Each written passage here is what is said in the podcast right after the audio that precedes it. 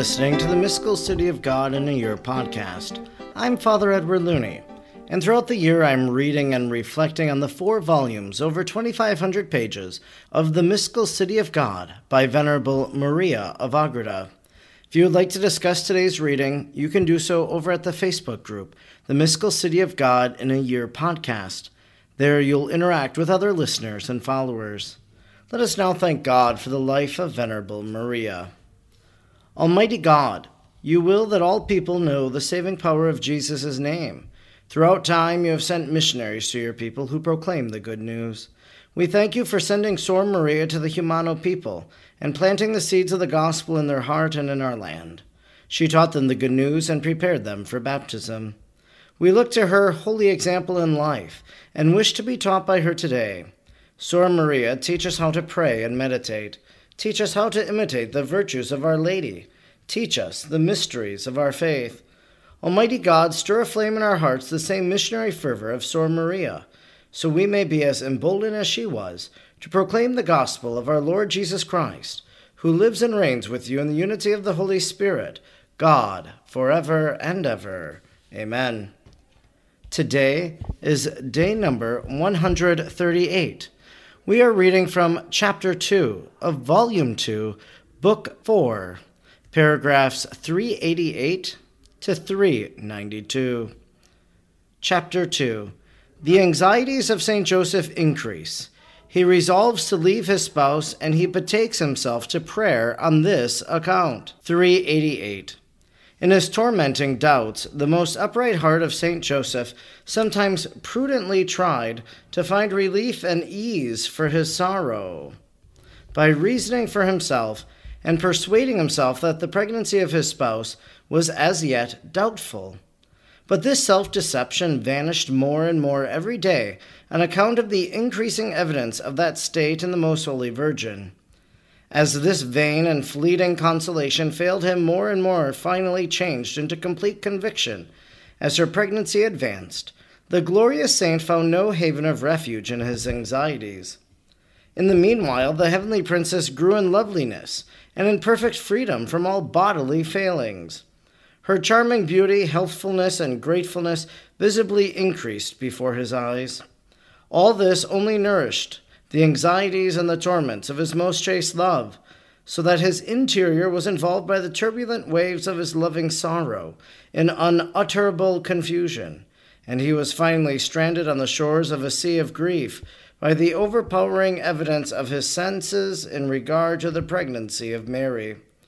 Although his spirit was always conformed to the will of God, yet his flesh, in his weakness, felt the excess of his interior trouble which at least reached such a point that he knew not any more which way to turn.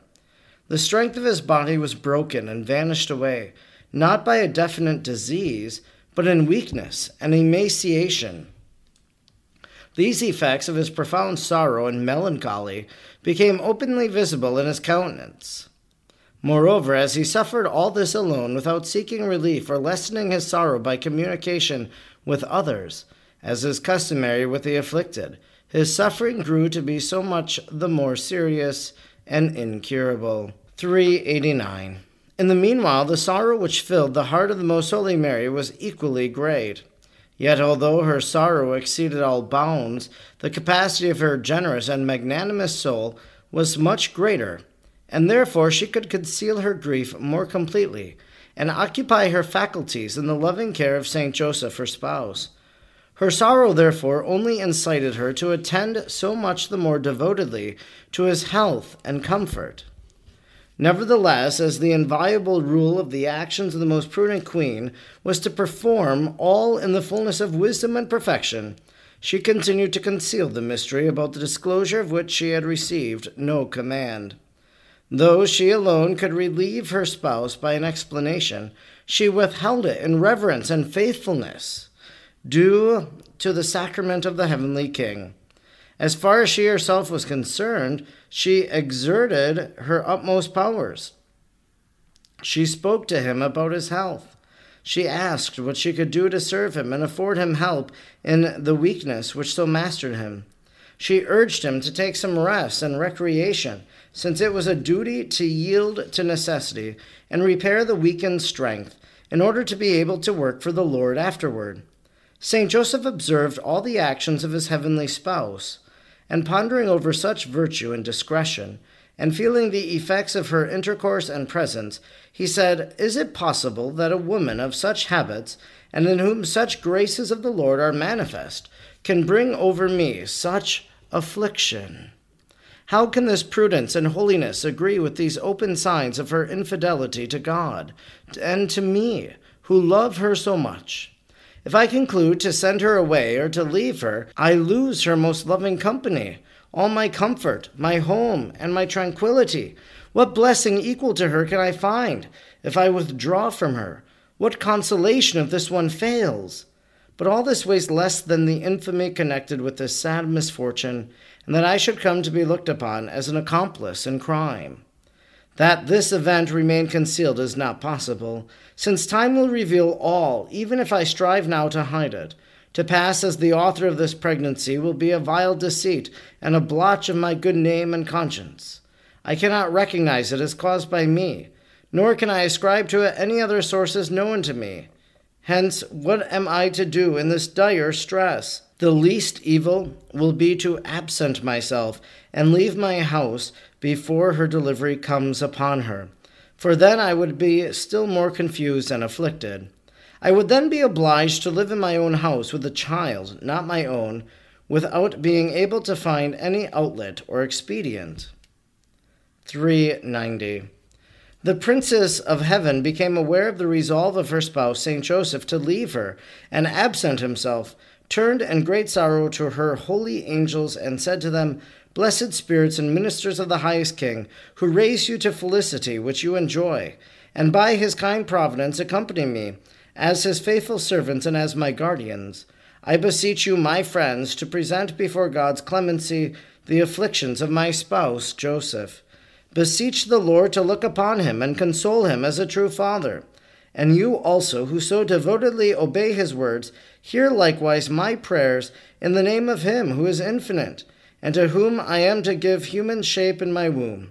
I pray, beseech, and supplicate you, that without delay you assist and relieve my most faithful spouse in the affliction of his heart, and drive from his mind and heart his resolve of leaving me the angels, which the queen selected for this purpose, obeyed immediately and instilled into the heart of Saint Joseph many holy thoughts, persuading him anew that his spouse Mary was holy, most perfect, and that he could not believe anything wrong of her, that God was incomprehensible in his works and most hidden in his judgments. Psalm 33 19. That he was always most faithful to those who confide in him and that he would never despise or forsake them in tribulation. 391. By these and other holy inspirations, the troubled spirit of Saint Joseph was somewhat quieted, although he did not know whence they came. But as the cause of his sorrow was not removed, he soon relapsed, not finding anything to assure and soothe his soul, and he returned to his resolve of withdrawing and leaving his spouse. The heavenly queen was aware of this, and she concluded that it was necessary to avert this danger and to insist in earnest prayer on a remedy. She addressed herself entirely to her most holy Son in her womb, and with most ardent affection of her soul she prayed, Lord and God of my soul, with thy permission, although I am but dust and ashes. Genesis 18:27 I will speak in the kingly presence and manifest to thee my sighs that cannot be hidden from thee. Psalm 37:10 it is my duty not to be remiss in assisting the spouse whom I have received from thy hand. I see him overwhelmed by the tribulation which thou hast sent him, and it would not be kind in me to forsake him therein. If I have found grace in thy eyes, I beseech thee, Lord and eternal God, by the love which obliged thee to enter into the womb of thy servant for the salvation of mankind, to be pleased to console thy servant Joseph and dispose him to assist me in the fulfillment of thy great works. It would not be well that I, thy servant, be left without a husband for a protection and guardian. Do not permit, my Lord and God, that he execute his resolve and withdraw from me. 392. The Most High answered her, My dearest dove, I shall presently visit my servant Joseph with consolation, and after I shall have manifested to him by my angel the sacrament which is unknown to him.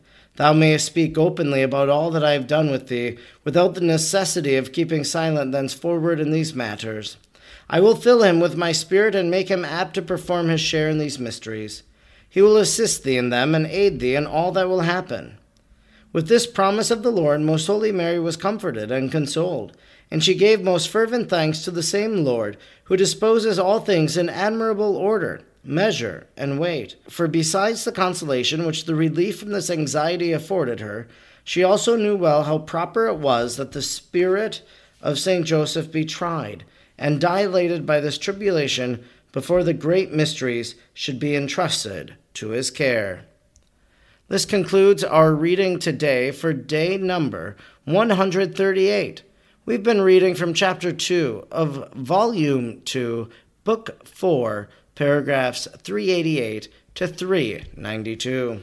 Well, there you have it in our reading today. We finally find out how God is going to break through to St. Joseph in this anxiety that he is facing, that he is going to reveal all of these things, and then Mary is going to be able to speak to him about them. But you see, he resolves to leave, Mary prays, resolves to leave, Mary prays. There's always a response that Mary is enlightened by these things. I thought it was interesting, one of the words that was used here in our English translation.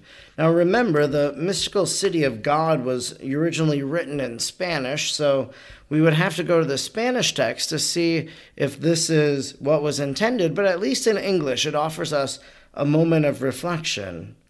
The heavenly queen was aware of this, and she concluded that it was necessary to avert this danger and to insist in earnest prayer on a remedy. Sometimes we call Our Lady under one of the devotional titles Our Lady of Good Remedy. And so Mary seeks to fix situations, to remedy them. As she prayed for St. Joseph, well, what happened? An angel went to him and filled him with all these good and holy thoughts about Mary, dismissing what it was that he believed. Mary sought a remedy. She dispatched her angels. They went to him, they acted, he responded, but then again, that anxiety, that doubt creeps in. We also heard about an affliction that kind of assailed St. Joseph in this uh, experience of his, and that was that he became rather sick. And Mary then goes to him and cares for him. She herself was concerned. She exerted her utmost powers. She spoke to him about his health. She asked him what she could do to serve him and afford him the help in the weakness which so mastered him. She urged him to take some rest and recreation, since it was a duty to yield to necessity and repair the weakened strength in order to be able to work for the Lord afterward. So we hear what's happening. Mary is giving counsel, another title of Our Lady, so we have good remedy could say Our Lady of Good Counsel, C O U N S E L.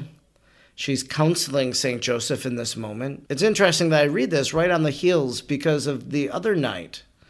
The other night, I was scrolling through Instagram and found a little video reflection from kind of a social media influencer that I follow, uh, not a Catholic one, a Christian one. And she was giving a little reflection and it was this realization that she had about like the use of her phone, especially right before bed.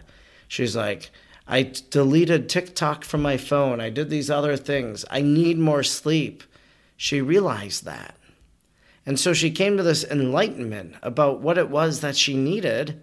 And so she took that corrective action. And so here you have Mary telling St. Joseph, she urged him to take some rest and recreation She's saying, Take care of yourself, Joseph. Don't be so worried.